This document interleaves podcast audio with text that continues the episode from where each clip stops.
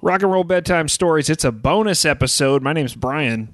Hey, it's Murdoch. Usually we're very uh, we're very planned. We've got a lot of notes. We've done a lot of research, but today for a bonus episode, Murdoch and I kept texting each other about a, a certain series of happenings involving a certain musical person, and I was like, why don't we just have a conversation about this? So we're just having a conversation, and you're invited in to be a part of it. You, you're always invited in to be part of the conversation if you want to, you know, type us an email. That's easy. You can do that at wearethestoryguys at gmail.com.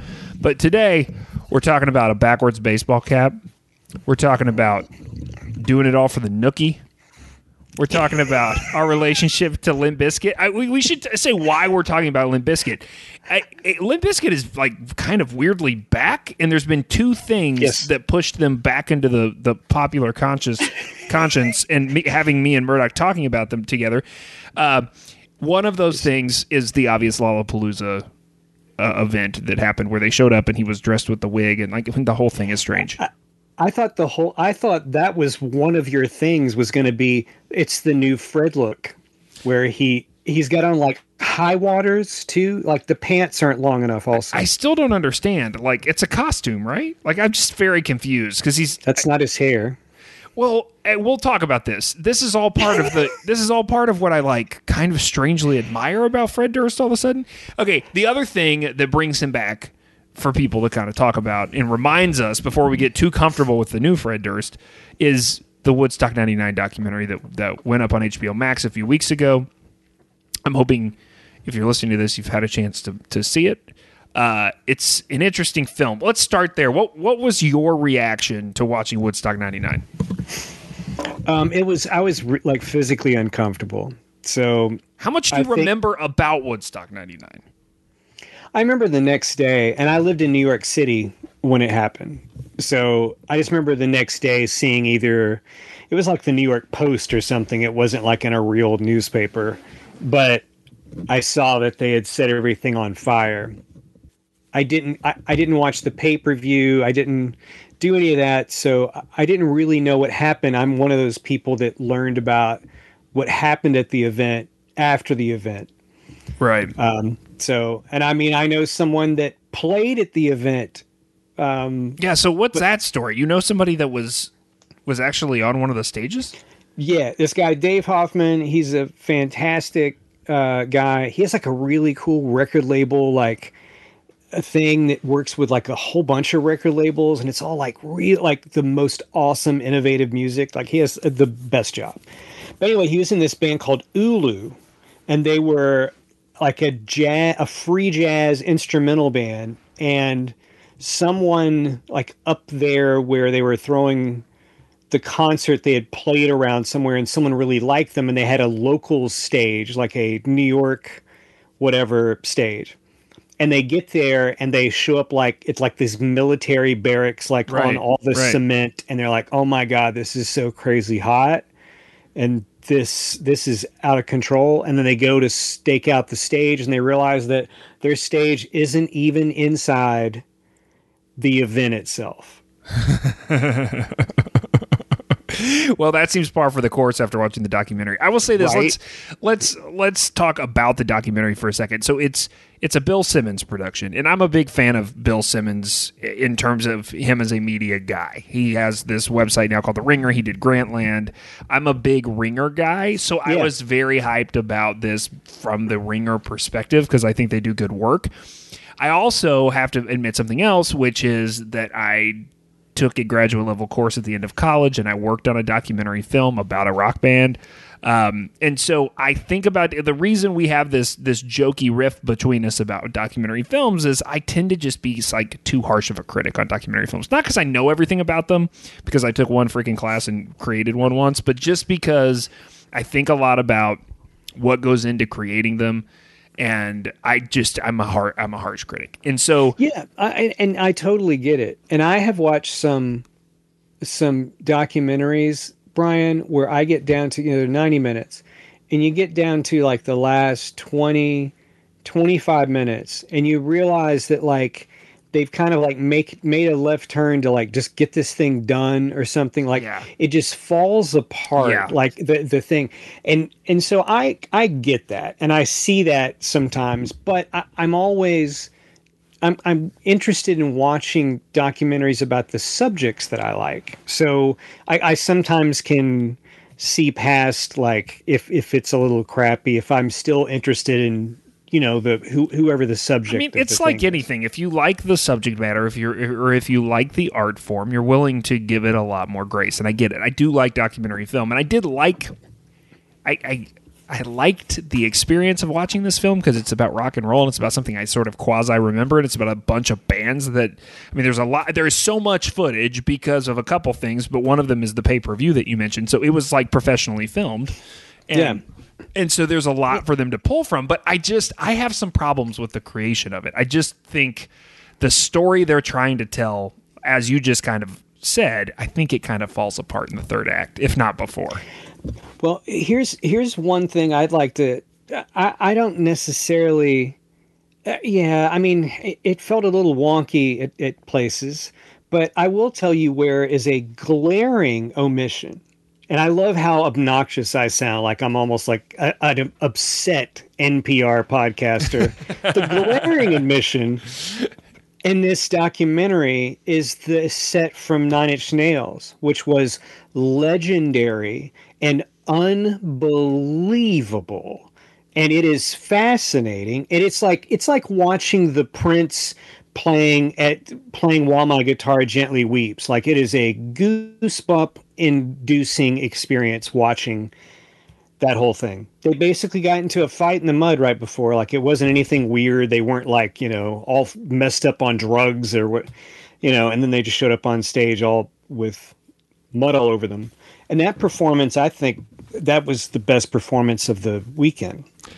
So- it's left it's left out. yeah, it's like hardly even mentioned. And what, so what, what? If you haven't seen it, let me just tell you that basically the premise, and ha- having listened to Bill Simmons talk ab- about just things in general, and knowing kind of how he how he likes to like armchair hypothesize. I believe what this was when at some point there were guys in a room that said, you know, I I think we could draw a line directly from Woodstock 99 and then to 15 to 20 years later to the political climate in the US.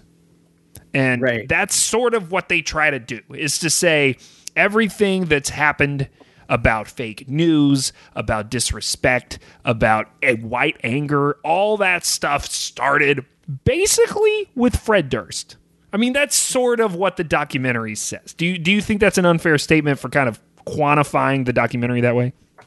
I I do feel like he is the um he is the bad guy character in, in the film.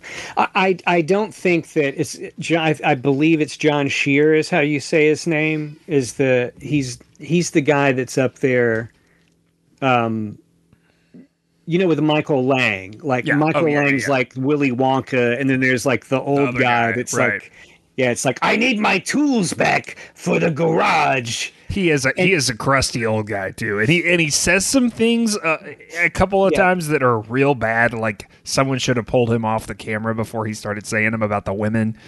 And yeah stuff. he said he Ooh. said that he said something basically blaming women for how they were dressing or for taking off their clothes and blaming them for for that and and and then also um there's a there was a facebook thread that I was following with this guy who I kind of knew, and they were talking about Woodstock '99, and they had all these photos, uh, you know, I guess in the thread of like they went, and you know, and hated it. It was really hot, and someone tagged someone and said, "Hey, did you know that you're in the documentary where you ask uh, John Scher the question about the the women being assaulted?" You know that and she- guy? and she and, and she it was a, a, a female reporter and she did not know she was in the documentary and she's the person who throws the hardball question yeah, at yeah, him yeah, yeah. No, I know exactly what off. moment you're talking about. There's Yeah. two. There's two things in that press tent, and one of them is that guy who's just being a jerk. and then they he like there's a takedown of him. But then there's the woman who really is is I mean very justifiably pushing for some answers about the way women are being treated, and yeah, that's a pretty amazing moment.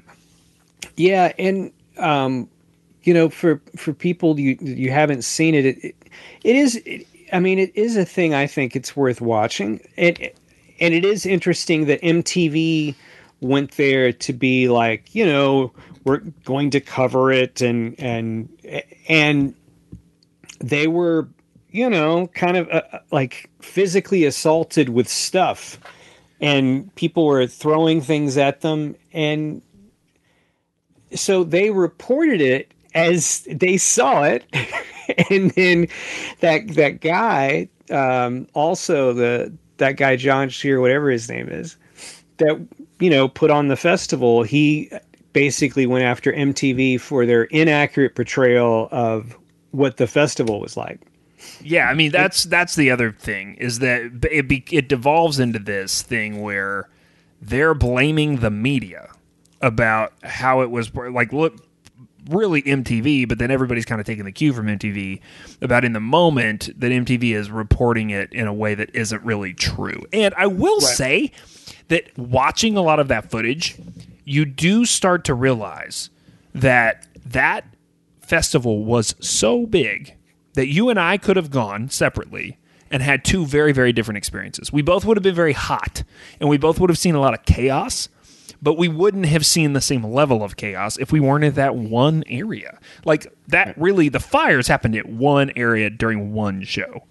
Um, and so yes, it's the pictures are crazy and the whole thing is the footage is nuts and yes, there was clearly like a breakdown, but we're talking about like the size of a small town. I mean, this army base was huge and people were walking miles between stages. I mean, so you were not having the exact same experience. And I saw that even in some online forums and stuff where people were like, I just watched this thing. And, uh, and it was kind of like a ringer affiliated uh, Facebook group. And they were like, I just watched this thing. That is not the experience I had at all. Like I had a great time at Woodstock 99, right? So obviously you can't represent everyone's viewpoint, but right. it's just, it's That's, worth. That, view, that viewpoint's in the documentary too. Yeah. And you ask most people, most people are going to say they had a great time here's here's the other thing I thought was interesting about it. I mean, I have some like silly takeaways, and I do want to talk about Fred Durst, but I want to talk about some of the people who chose to be in the documentary in terms of people that were there that weekend. Uh, Michael Lang is like an American folk hero. Like he's just hilarious. All the footage they have from the original Woodstock movie of him riding around on his motorcycle smoking weed is hilarious. Yeah, and yeah, then he's like, he's you get to see him as an old guy in real time, which is hilarious. Also, they what was the Carson Daly interview? That's not even an interview. Like, did they just take clips of him talking on other shows? Because you I, never see Carson Daly, so it's only no. audio. Right. Yeah. They so Carson Daly. Yeah. And so then, I guess because of TRL, you get you get Dave. What's the other guy? The other MTV guy who you get a lot of. What's his name? Uh, oh, I don't know. I Dave. It's Dave something. It's the other the other MTV guy that was from that period, who even says at the time, I was really glad that Carson Daly overshadowed me when we got to Woodstock. I'm glad that, that he was the face of MTV at the time because it made my life easier. then there's like, here's here's my favorite beef. Of all of the artists that performed, the one guy who's still really pissed off about everything is Moby. And yeah. Moby gets like 30 minutes of screen time in this 90 minute documentary. He is in it so much. And there's original footage from the bus from when he pulls in and he's talking crap about all the bands. And like that's in the documentary. He like gave them that video of him on his bus being like, Who's Creed? What a hear, heard, hear. Hey, I, I did read after I saw the documentary that some people had a bad experience in the tent during Moby's set because they said it was like it was like the people who had just finished seeing Metallica, I guess. I don't know which night is which night, but had just finished seeing the headliner and they just literally came over to that tent um, and then they were taking ecstasy and drinking and being like kind of like aggro aggressive stuff too and like that's not how that whole those whole shows go. So i think that there might have been some you know he doesn't talk about that but some people probably had that negative experience. Well, I, I think i think that the i think the festival was a disaster. So that's my take that's that's my I have a pretty low baseline on what like how a festival is a disaster. So also, I love The Offspring. We've talked about my love of The Offspring on the show before, and this is we differ in that love. But those poor guys, man, what they should they should not have agreed to go on camera. They should have done the Carson Daly audio only interview. They are looking real rough. And I don't want to be rude in case there's medical conditions involved, but whew, you know who's not looking rough in that documentary? Jewel has aged very nicely. Oh yeah, man. The hat and like the Afghan scarf and like I don't know what she was wearing, but I was into it. I was like, "Welcome back, Jewel." You yeah, should, uh, well, uh, I mean, you know, uh, yeah. I always liked Jewel, but I was always a fan. So it was her and Alanis and Sheryl Crow. That was it. Was that the three? That was the three female artists. That was the three women. Yeah, yeah it's and yeah, that that whole thing is uh, also like Jewel on Sunday at five. Like after that weekend, like wow. Yeah. I mean, did she do foolish games? Like, where's that footage? And and you know what? Like, so and then the whole the whole thing kind of ties up to kind of make Fred Durst sort of the the bad guy. Limp Bizkit is a bad guy, and really, after watching the documentary, and having some time to reflect on it, I realized that the other guy who put on the festival with Michael Lang's the bad guy because he's this completely insensitive prick that doesn't seem to understand to have any sensitivity level and what it's like for people to be assaulted at a music festival that you put on. I'm telling you that the person who is not the bad guy wrote I came into this world as a reject. Look into these eyes, then you'll see the size of the flames dwelling on the past. It's burning on my brain. But he only Fred Durst can say that just like Fred Durst. And it's it, it's it's totally weird. I, I don't even like the inflection in his voice to me is kind of annoying too. Uh and then I, I absolutely love break stuff. I think that's a great song. It's completely ridiculous, and uh, I think Nookie's an all right song, um, for sure. And I like watching the guitar player. I, I, I, and, and I, I think it's interesting because for people that Brian and I have talked about this. For people that haven't seen Limp performance at, at Chicago at Lollapalooza, they ask, put your hand in the air if this is your first Limp Bizkit concert. And everyone puts their hands in the air. And it's like, how does a band that hasn't put out a record in eons, who went through like the most gigantic PR disaster that a band could go through, and then can show up at a music festival and play in front of 20,000 people and just tear the place apart well, it's it, it, okay. It's, so they tear it apart by being the opposite of what they were in 99 like the most interesting part of this to me it's like fascinating. And this is why these two things go together. And they also like you know 90 the the documentary came out i don't know what like two weeks before lollapalooza? Three weeks? Something like that. So very close. Yeah. And so he's they're kind of back in the news and people are talking about them again and then they it's like, oh my God, they're on the bill uh, at Lollapalooza. What's going to happen?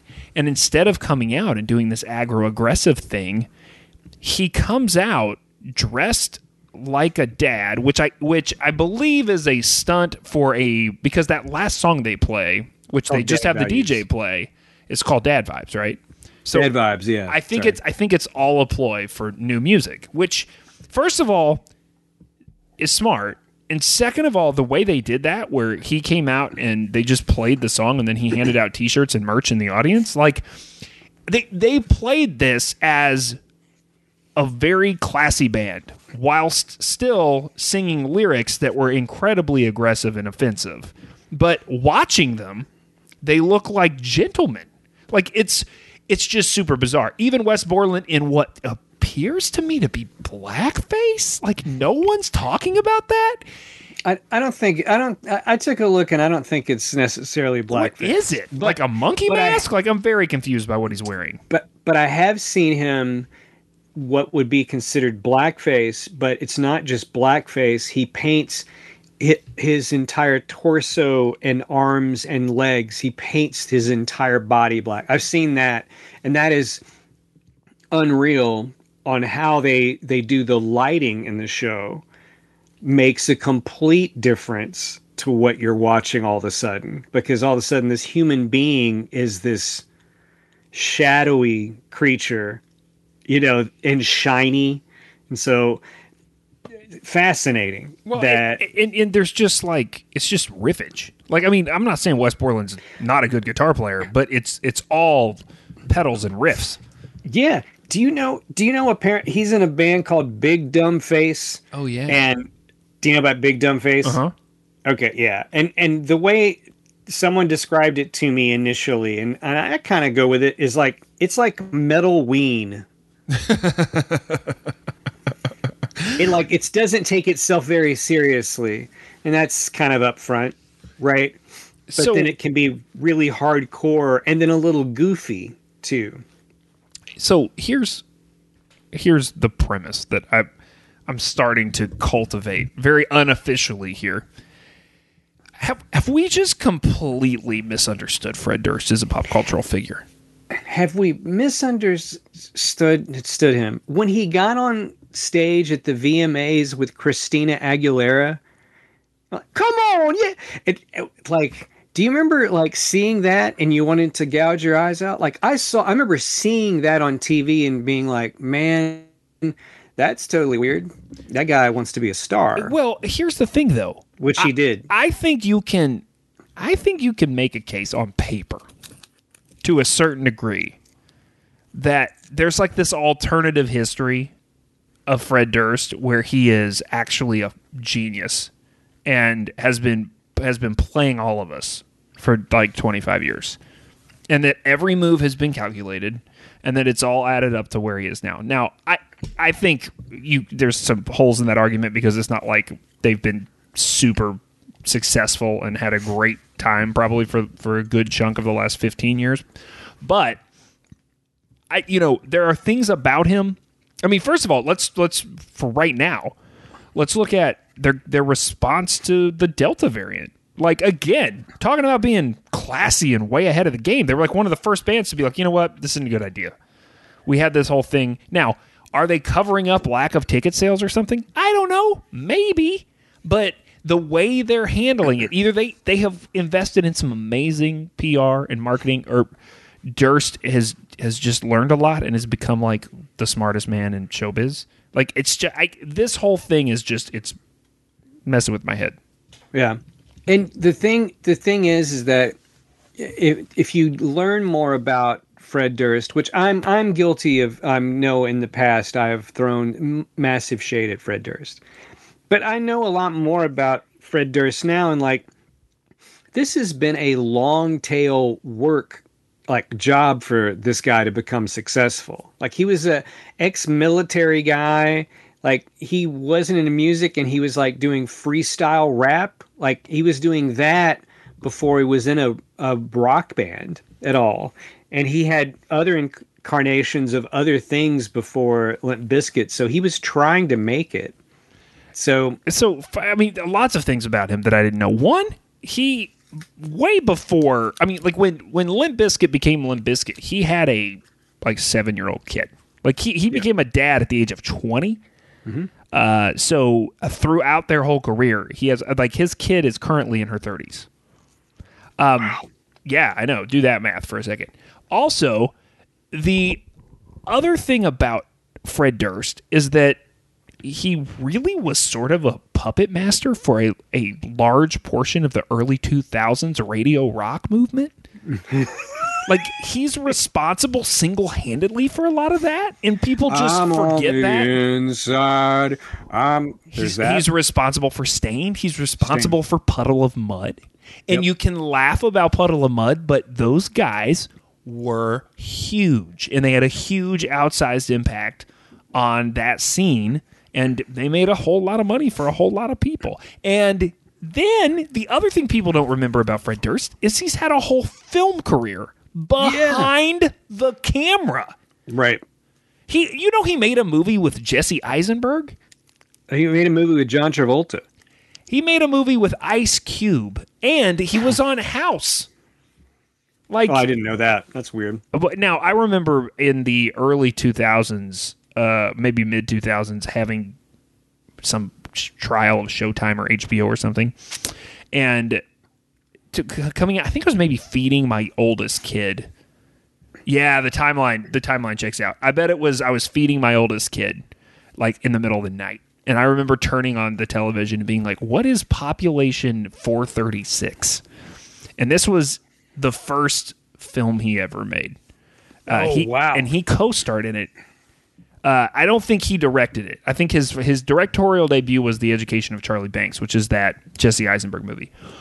But Population 436, he was in, and I remember just middle of the night with a bottle in my hand and a baby in my hand, being like, "What am I watching? Why, Fred Durst is in this movie?"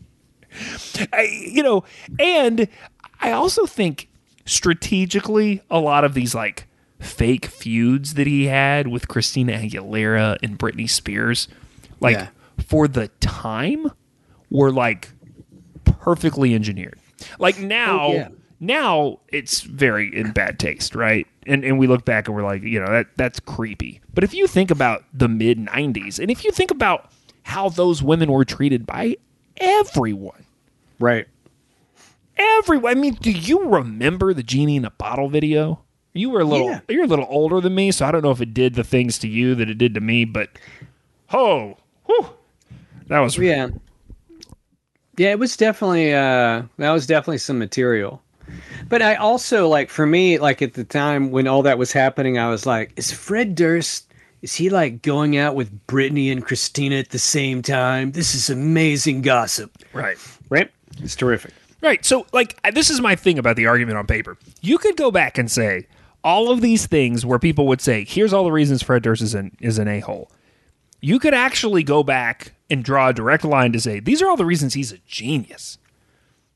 Like, it, if all of these things were intentional, and I'm not saying they all were, but if they were all intentional, you know, I mean, if you think about the Aguilera thing that you mentioned early about the MTV Video Music Awards, they perform "Living It Up." Christina Aguilera's that- there. Whatever song that is. Yeah.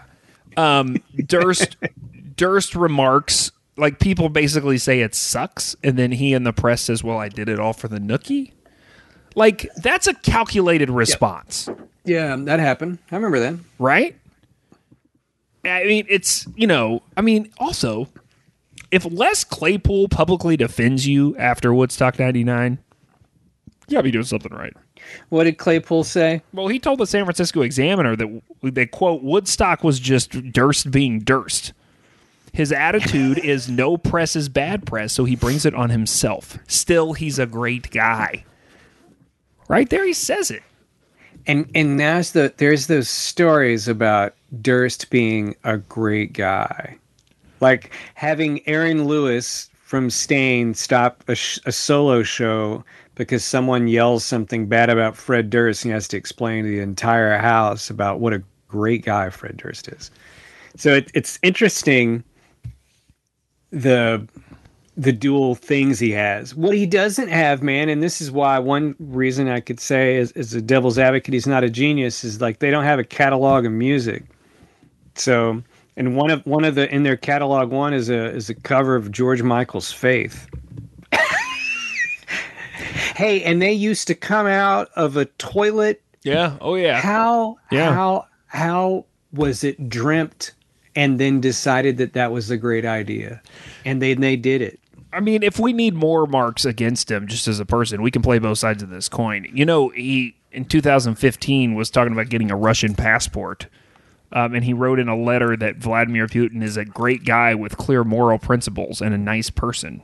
Oh my god what Yeah. Uh, also, during the 2018, ca- and th- this is this is not a judgment on him. This just sucks. Did you know that he lost everything in the California Yeah. wildfires? Yeah, and he didn't. He didn't. He didn't go to the press and didn't tell everybody, and he didn't. Yeah. So people. Yeah, he didn't tell anybody, but yeah, he lost everything. But there's, you know, we've talked about the obvious feuds, the Christina and the Britney and the, you know, the TRL feuds. But there's some really good ones buried in his repertoire. Uh, did you know that? We've never talked about placebo on this show. Did you know he started a feud with placebo? The band, the yeah. the awesome band placebo. Yeah. Mm, wow, dude, I love placebo. Uh, yeah, uh, uh, I he basically got in some fight backstage with Brian Molko and then went on stage and got his crowd to chant placebo sucks prior to their performance.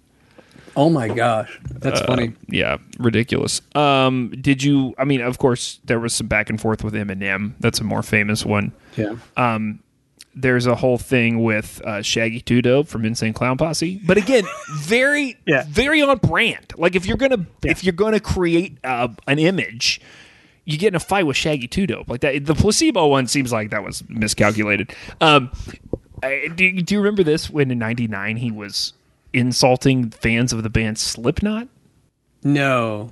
He referred no. to them as fat and ugly kids.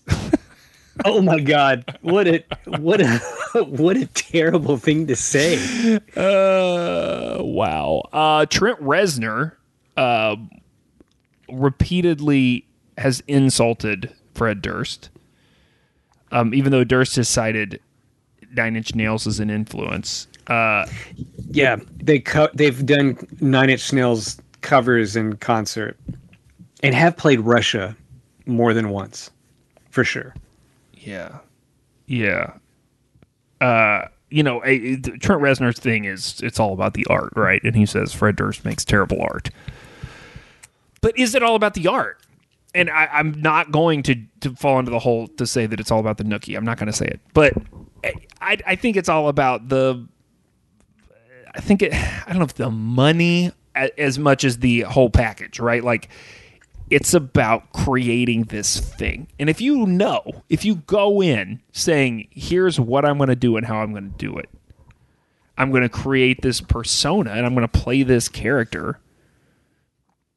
Or maybe at a certain point in his career, he's decided, you know, some of those accidental missteps I made, I, I screwed up, but it's never too late to start over. And now in 2020, 2021, I'm going to create this new version of myself that's this weird, classy guy in a weird costume promoting my album by handing out merch like it's 1998. I, you know, I don't know. Yeah, well, when I've seen, I, I, will. So I haven't said this out loud to another human being, and now I have to say it out loud to you and everyone that's listening. So I am totally guilty of going down a YouTube wormhole watching Limp Bizkit shows. So, and I have done it when they're playing festival shows, like in the last decade or so, and they destroy. They are like they are just can't they know how to play a festival audience. He's just a really good frontman. And that's kind of what I think it comes down to. I think he I think he just really knows how to be a good frontman. And well, and it is like there is nothing sophisticated about that music. So whatever Trent Reznor is saying, like, all right, well, sure, okay. Well, I didn't think ABBA really had great music either, but it was catchy. well, if you're if if the thing we're taking away from this is Fred Durst may be smart, may not be, but essentially he's just really a good frontman. It does tie together the two things we're talking about: Woodstock '99 and Lollapalooza 2021. Um, I, I will end here though. Did you hear that one of the more recent headlines about Fred Durst is that he tried to he tried to buy an action figure of himself on eBay and got outbid? No. That's a true story. That's embarrassing. I mean, hey, the guy doesn't own anything anymore. It's all his stuff went up in flames two years ago. He's trying to get it back. He's trying to get his toys back. Wow. Should I be feeling bad? Should I be feeling good? It's kind of sad. I'm the laughing stock of the neighborhood. you know a lot of Limp Bizkit lyrics, dude. I had no idea. Definitely win if we were to go head to head try to quote Limp Bizkit lyrics. You know the here. Here's the one that does it for me, and this is so dumb and embarrassing. But you know what? What I love is uh, when they rap over the Mission Impossible theme song. it's my favorite, Mark. It's my favorite. You love that, and I love and I like break stuff. So. Hey, uh, tell us what you like. We are the story guys at gmail.com. Thanks for hanging out with a, for a bonus episode this week. Uh, we will be back next week with another well researched, less off the cuff, uh, full fledged episode. And until then, what do people need to keep doing? Keep telling the stories. Because right now I'm dangerous. What's like, what quote's he going to do? What Limp Bizkit lyric is he going to end on? That was good. That was rewarding.